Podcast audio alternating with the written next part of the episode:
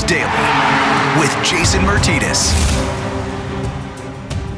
And welcome to your Monday, May 11th edition of Flyers Daily with Jason Myrtetus.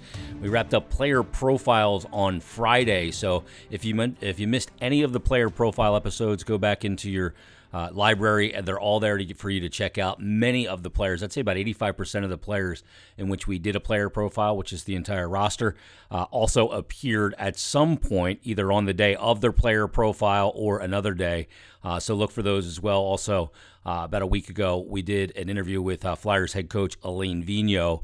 Uh, you can check that out. And a couple weeks ago, caught up with Flyers general manager Chuck Fletcher, and that is in the Flyers Fix category uh, in uh, iTunes or wherever you consume this and other podcasts. So you can check all those past episodes out there. We also, uh, a week ago, did the player profile of Flyers goaltender Brian Elliott, and he will join us on this episode of Flyers Daily. Real interesting conversation with the veteran. Been around a long time, seen a lot in the NHL. Uh, so we'll talk to him as it's been now 61 days since the Flyers went, played the Bruins back on March 10th as the pause continues. So before we get to uh, the Brian Elliott and that interview, a couple things to, t- to mention here first and foremost. First, uh, first of all, we're probably expecting to hear a decision this week from the NHL uh, in regards to the draft, and will it be in June? At this point, probably not going to be June 5th, as uh, was the date that was thrown around early on when uh, there was some speculation that this was being talked about and uh, that the draft could be uh, in early June. Uh, probably looking a little bit more like uh, maybe the week after that at this point. So we expected the decision to come down on the the NHL draft if they will hold it in June. There has been a little bit of mixed feelings around the NHL some teams, like the teams that are the, out of the playoff mix, kind of like it because they can only be jumped by uh, a limited amount of teams in the draft lottery. Draft lottery would change a bit as well, um, but also. Uh, you know, there's a good portion of teams that are kind of just saying, okay, this kind of is what it is. We get it. It's a pandemic. It's absurd, but absurd things happens during absurd times. Um, so they're kind of resigned to the fact that if the league wants to do it, which they seem to, um, TV seems to want to do it. Uh, both uh, the networks in Canada, Sportsnet, and here in uh, NBC in in not just Philly, but uh, in the United States, would give them hockey content even before the game were to potentially return to the ice. Uh, so we'll see if, in fact, that will happen. I suspect it will, uh, but we'll find that out probably this week what the NHL plans to do about the NHL uh, 2020 entry draft, which could be as much as just four weeks away from now. And again, before players return to the ice, does does present some some complications, but not an impossibility, as some of the uh, trades and and conditional uh, aspects of trades could be worked out in other ways prior to that draft, or the league uh, could step in and uh, kind of determine what should happen in those situations. I believe there's about 16 of those conditional deals uh, that would be affected in this year's NHL draft, and obviously the league saw uh, what the, you know the, the coverage and the ratings that the NFL draft got. Of course, the NFL draft is always big, uh, but with no games and not a lot of sports happening on television, uh, it could be a good way to kind of kick hockey fans back in the butt and say, all right, we're getting ready to go here and get things underway and give you some new things to talk about, new content, and the entry draft could be exactly that coming up in about a month's time. So we'll find out about that. Also, uh, some reporting came out last week from uh, Newsday, and uh, the, the, the reporter's name is Andrew Gross uh, had sourced information. He said that uh, the NHL return to play scenarios have now been narrowed down, narrowed down to two potential options. The first scenario includes a 24 team playoff field, and under this plan, the top four teams would play for playoff seeding, and the bottom teams would then have a postseason play-in games or play-in mini round. Not sure exactly how that would work. He didn't expound on that. The second plan includes only 16 teams heading straight into the playoffs with no regular season games being salvaged. And it seems like there's a lot of uh, chatter right now and a lot of momentum behind uh, the thinking that the teams that are firmly out of playoff contention, those bottom seven teams, if you will, Detroit, Ottawa, the Kings, uh, the Ducks, those kind of teams, that their season is probably over. Um, it, it, those teams don't want to come back uh, because they don't want to come back for very limited gain. They would eat up more testing, and it, the more teams you put into the center of the circle to have to control, the more difficult that that gets. So I would think that the season's probably over for those teams. And if the league can do it, uh, based on timing, 2014 playoff field could be the answer. And, and, as it said in the report, the top four teams would play for playoff seeding. And that's not the top four teams, at least it's not my understanding, in the NHL. It's the top four teams per conference. So the top four teams in the Western Conference are St. Louis, who has 94 points, the Colorado Avalanche, who have 92.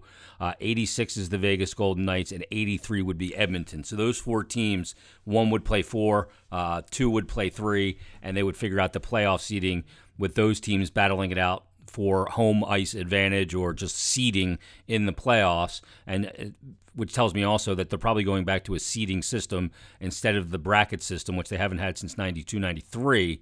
Uh, in the Eastern Conference, the top four seeds, the Boston Bruins, who would be the top seed overall in the NHL, uh, with 100 points. The Tampa Bay Lightning have 92 points. The Capitals have 90, and the Flyers are one back with 89 points. So the Flyers would take on Boston in this uh, sort of seeding round, if you will, while the other teams like the Penguins, the Hurricanes, the Blue Jackets, Islanders, Rangers, Panthers, and Canadiens would all play it out for the play-in situation to get to the field of 60 or 16, excuse me, and that's how it would work. So we'll see how that plays out. And a lot of that'll depend on timing, but the league uh, seems really, really. Uh, resolute on getting this playoff in in some way, shape, or form. The league also is, seems very willing to push the calendar uh, pretty far uh, to, to the point where we could see the 2021 season actually start in mid December. Some reporting from Elliotte Friedman from Sportsnet in Canada. Friedge also said that the players and the uh, owners or and uh, the PA and the and the league have agreed that they need an offseason of 45 to 55 days. So if the playoffs were to end at the very end of September or right at October, then you'd be looking at teams getting to camp somewhere around the third week, around Thanksgiving uh, of November, like November 23rd, and then having a two and a half to three week camp, and that would take you right to mid December. Uh, that's a possibility. If the NHL playoffs were to be pushed into August and September, then the, the period of well, it depends if they do the draft or not. The draft would be in there if they don't do it in June. It would be draft, free agency, and that period for players to be able to recover and then eventually get themselves into a preseason. The other ad- advantage to that, too, is if fans uh, still aren't in the buildings in, say, September and October, maybe they will be able to be in buildings come December. About 40% of the NHL revenue does come from tickets, much like the NBA, where it's 40% as well. And Adam Silver, uh, the commissioner of the NBA, talked about that with the NBA Players Association this past week and also said there is a chance that the NBA and you'd have to think the same is for the NHL and, and all of sports. They are prepared uh, to play without fans uh, until the end of this calendar year of 2020, and we'll see if that even goes into 2021. But a lot of that depends on things that we can't control right now, and that science is going to have to take care of and we'll see where that how that plays out in due time. But in the meantime, uh, the two scenarios that Andrew Gross from Newsday put out is the 16-team playoff field, which is the second preference for the league, and then the 24-team playoff field with the playing games and the top four seeds battling it out for seeding uh, for the Stanley Cup playoffs. We'll see what happens. But let's get to my interview right now with Brian Elliott. Had a chance to catch up with Moose. Uh, just uh, last week on Friday, uh, we did his player profile last Monday. Been in the league a long time can speak from a lot of experience and gone through a lot of different things in the NHL, including a long playoff run with St. Louis where he went to a conference final. So here's my conversation with Flyers goaltender Brian Elliott. We did his player profile this past Monday, and he joins us here on Flyers Daily. Ah, from Newmarket, Ontario, the University of Wisconsin, and Flyers goaltender Brian Elliott joins us. Uh, Moose, how you doing, man? Not too bad. Uh, just trying to make the best of the situation right now. Are you back in uh, Ontario? Where where are you kind of sitting this whole thing out? No, I'm actually uh, in Madison, Wisconsin right now. So we have our, our summer place here. So I'm just uh, sitting uh, on my dock right now, looking at uh, the Capitol building uh, in Madison. Do you get a little fishing done out there? Yeah, yeah. Actually, went out last night. It was a nice full moon and um, caught a nice, nice size uh, largemouth bass. So I was pretty happy and um, gives me hope the water temperature is getting to a nice, uh, a little warmer, so we can uh, wake the fish up here a little bit. Uh, would you you, you cook the fish up, uh, or do you put throw them back in?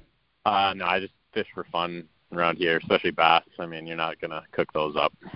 Yeah, not gonna taste real good. Um, one of the things, let me ask you about Wisconsin real quick. Cause you went to the University of Wisconsin. As I'm looking at your numbers, Um, you, you jumped in in Wisconsin in, in your freshman year. You only played six games, but in your second year you played nine. But your save percentage in those first two years, you, really your whole career at Wisconsin was through the roof.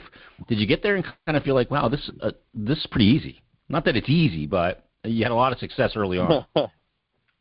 yeah, I mean, we had we had some good teams. Um, and you know they put me in some good situations uh, right off the hop there coming in, and it was kind of a, a you know a freshman, junior, uh, and then sophomore, senior type of rotation. So as soon as you hit your junior year, you were going to be the starter, and um, so the first two years, I you know I played really well. I think I probably got shut out half the games I was in, and um, still couldn't you know get in all the games, but. uh you know, I knew my chance was coming, and you know, by my junior year, uh, we hit the ground running. We won the national championship that year, and um, you know, it's kind of it's hard to cut the cord. That's why I'm sticking around around here.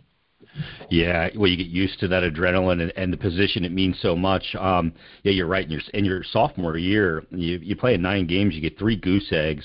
I mean, your your GAA was 116 and your save percentage 945, setting you up for that that national championship. What was it like winning a national championship? Though that's got to be pretty incredible. Yeah, it was uh, it was a wild ride. Um, you know, we we went in uh, first overall in the pairwise rankings and uh, ended up, you know, really uh, having a good shot at it. We played our uh, uh, our playoffs were in Green Bay and Milwaukee, so we oh, uh, nice. yeah we kind of had home ice advantage all throughout the playoffs, and um, you know it was just uh, it was just everything lined up, and uh, on my 21st birthday was uh, the night of the national championship game, so uh, we celebrated in style. Oh man, that, the stars aligned perfectly for you on that. Um, what was that jump for you like? You know, going from the NCAA um, and, and having all that success there, and then jumping into to being a pro player. You jump in and you get some games in that same season with Binghamton and the Senators. I'm sure at Broome Arena there, and then uh, with Ottawa, you bring you, you start your NHL career. But what was the jump like for you going from NCAA hockey to to professional hockey? Um, it was different. I mean, I, I was uh, I played a certain way um, that really no one plays. Our goalie coach here at Wisconsin was kind of an old school guy, and um, we had to play a certain way to to get in the net. And um, you know, one of the first things my goalie coach in uh, in Ottawa said to me was, "What what do you have to change?" And my answer was everything. So, and he's like, "Yep, that's exactly what you got to do." So I had to change pretty much, you know, all my angles, how I was approaching each each play, and you know, it took a little bit of time to get out of all the routines that you're in for four years, kind of practicing day in and day out, and I, I definitely think it helped me. I mean, it, it you know it makes you look at the game from a little bit of different angle. It helps you kind of be uh, have different save options and try to be as quick as possible. But when you have pro shooters shooting on you, they can pick holes that college guys can't, and uh, you really have to you know be square as much as you can to each shooter. And that's not how I was playing in, in college. It worked there, but um, you have to change up the style when you get to the pros.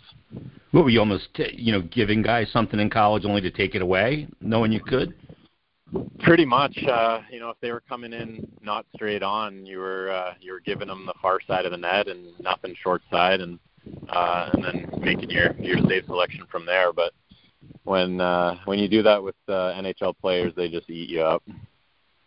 Yeah, it'll just blow by you. Um, you've been in the league a long time. You know, you make your pro debut all the way back in 06, 07, but uh, you're now here 14 years later, and you, your games had to evolve over that time because the positions evolved so much. Uh, what's that been like, kind of evolving your game through the years and, and the different goalie coaches that you've worked alongside and, and guys that you've been in tandem with as well? Yeah, it's it's been fun. I mean, when you when you look back at you know the certain changes that you make during those uh, those periods during those years you you really um, uh, you appreciate it i mean it's there's little nuances there's little things that you change like your post play. That kind of changed in the middle of my nhl career and um, you know you save a lot of goals just because of uh, how you're setting up on your post nowadays. It's it's a lot harder on your hips and i think a lot of young goalies are practicing it way too early, and they're going to have problems, you know, later on in life because your hips are not meant to do that. But uh, you know, I luckily it was halfway through my career where I was strong enough to withhold that and uh, be able to do it right now. But yeah, it's uh, little things like that, and then you know, trying to use your gloves more, trying to you know, kill plays more rather than push rebounds out. Um, that's kind of changed. So you're trying to catch a lot more pucks, and I feel like, you know, in the middle of my career, I, I, you know, benefited that from that a lot. Um, you know, and then you just try to keep evolving. You know, players start getting better, players start doing different things, and you know, you got to be a step ahead of it. Yeah, you always got to be adjusting because, like, like you mentioned, the post integration and the RVH players adjusted to that, and you saw guys trying to take that top corner away. Uh, and, then you're right too with with younger players and, and goalies that I coached growing up. You know, they all want to be an RVH all the time, and now we're like trying to get these kids to stay on their edges a little bit and, and get off their knees a little bit of time. But uh, you're right, the hips are not made for that. How are your hips holding up now?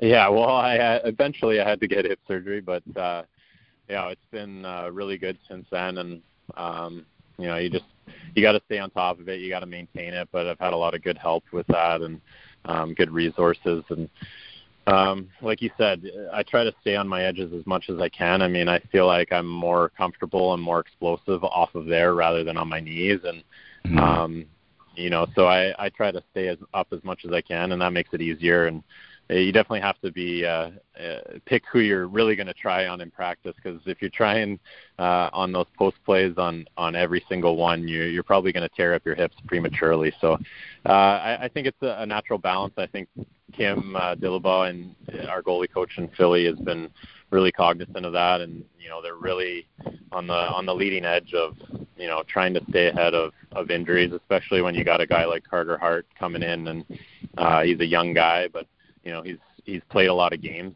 uh, you know, junior hockey and and international play, and you know that put that's put miles on your on your body. So you have to you know be cognizant of what uh, what you're doing and be smart about it. Uh, when you look at you're playing with a, a, young goalie in Carter Hart now, and Kim Dillabaugh, your goalie coach. Um, Carter's one of those guys for his for his age is, is way ahead where a lot of guys are at that time technically. I'm sure he's ahead of where you are technically at that time, just because the position is more technical now. H- have you learned some things from his technical aspects of his game as well? Um, for sure. I, like I always say, whenever you play with somebody, you're you're watching them at the other end. You know, during when they're getting shot at, and you're watching them during games if they're the one in, and um, you're picking up on the little things they they do. And sometimes you like the stuff they do, sometimes you don't. Sometimes you know uh, you try it and you don't feel comfortable, and you go back. You know, or sometimes you try it and and uh, you stick with it. And I think that happened with me in St. Louis when Jake Allen was starting you know the reverse uh, on the post, and I started to give it a try and and get more comfortable in it, and I felt it really helped my game. So you're just taking little bits from everybody, and I think the goalie community has been you know trying to help each other out. I mean, every they call it the goalie union for a reason, and everybody's uh, you know in it for the same same end game, stop pucks. So um, you know it makes the position so much fun. You know, you always got to be evolving, and uh, you can't get stuck in your ways. Yeah, and it's fun to kind of go like, hey, why'd you kind of choose that save selection in that spot? And you get the, and somebody explains it to you, and you go, oh, now that makes sense. And then you give it a shot, and maybe it works for you, maybe it doesn't. And active hands are always a, a very important thing. Um, talk about, uh, you know, with the with the St. Louis Blues, you went on a playoff run to a conference final. You had a real good playoff in that in that season for St. Louis. Um, for, if this league is to jump right back in, Moose, and, and kind of not go back into a regular season, give you guys some sort of training camp, and jump right back into gameplay, having played a lot of playoff games, well, is there a detriment in that? Because I mean, the hockey is different come playoff time.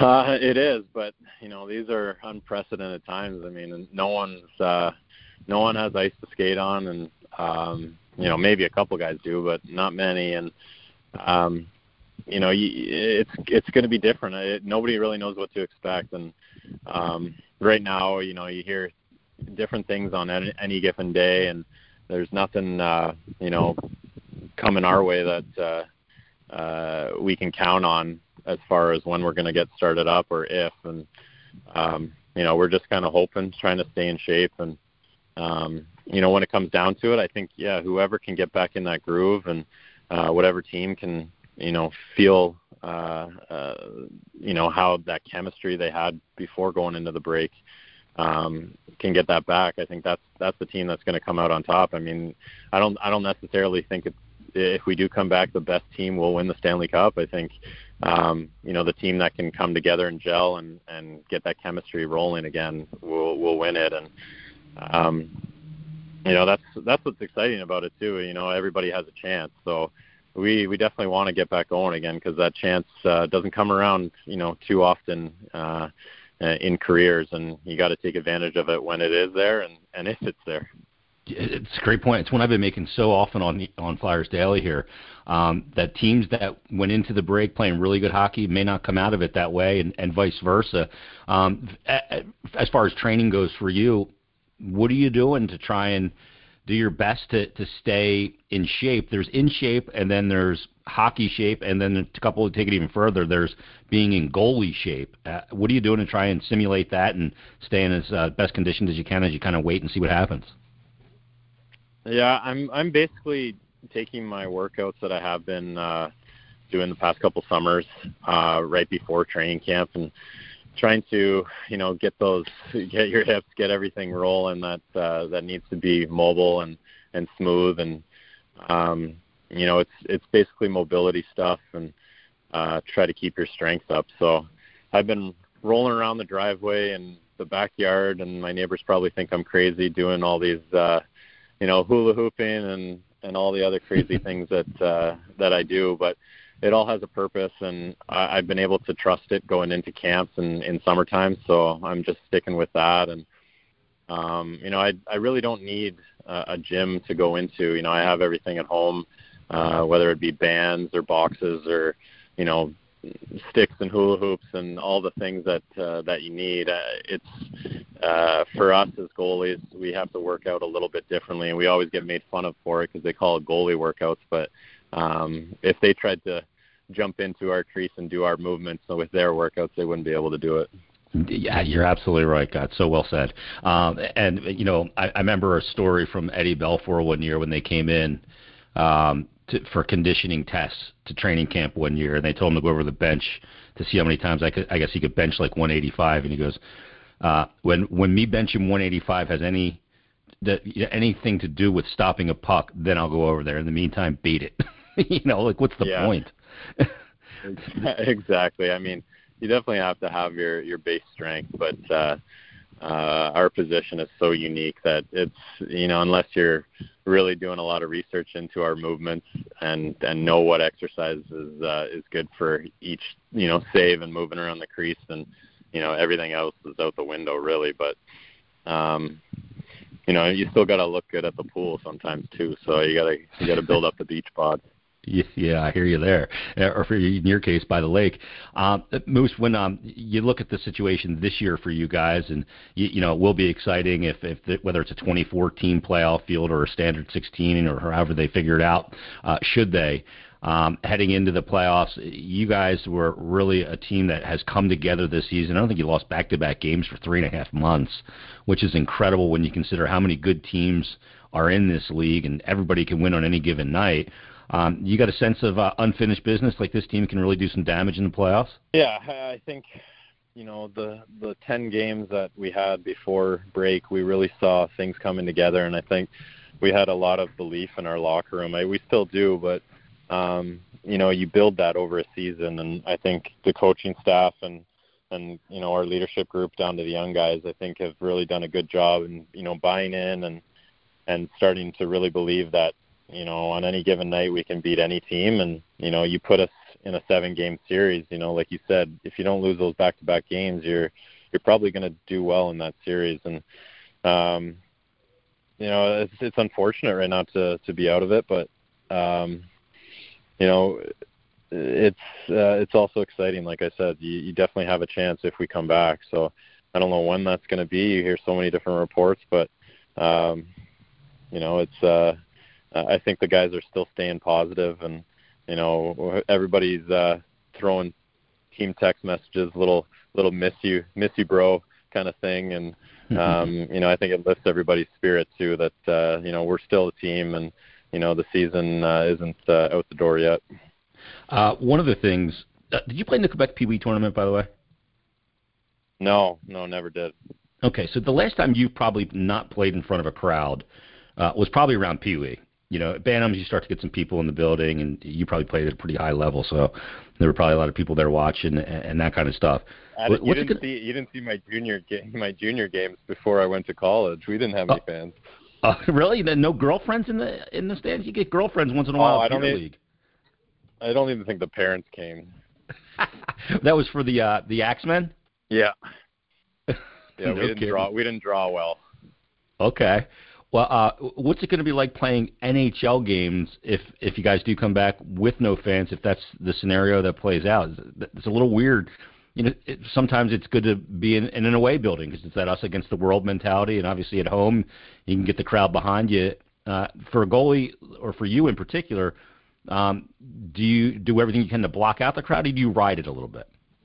Um, I try to block out the crowd. Um, so it might be nice. I don't know. You don't have to work so hard to block it out, but um, it, it'll definitely be different. Um, you know, it'll feel like a, a scrimmage scrimmage game, and you know, even with our preseason scrimmages, we have fans in the practice building, so that's even going to be different. But um, yeah, it, it'll be weird, and I, I think experience will help. I think uh, you know momentum uh, will be will be different. I mean, you won't feel that crowd coming down on you or or vice versa. And um, you know, it's it's unprecedented. It's going to be interesting if it does come back. I mean, um, I'll be uh, uh, I'll be trying to take in the the experience because it's probably you know the first and hopefully the last time that happens.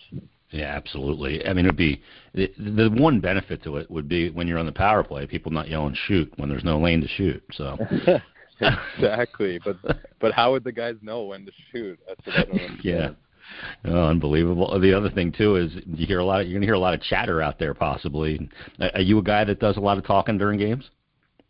I get no, I don't. I don't at yeah. all. No, I. I mean, when I'm on the bench, usually I chat a little bit more just to try to help them as much as I can, try to get guys off their game. But, um, yeah, I, I don't. But you'll definitely hear it a lot. I mean, we'll uh, you'll know who's chirping out there for sure. Well, TK is going to be a global superstar if that's the case, because he doesn't yeah. stop. yeah. we, um, need to, we need to make some crowd noise just to wash him out. Yeah, yeah, you pump in fake crowd noise just to drown him out. Uh, last question for you. Uh, I saw the picture that you put on uh, Twitter with the uh, Stadium Series mask on. What an awesome mask, by the way.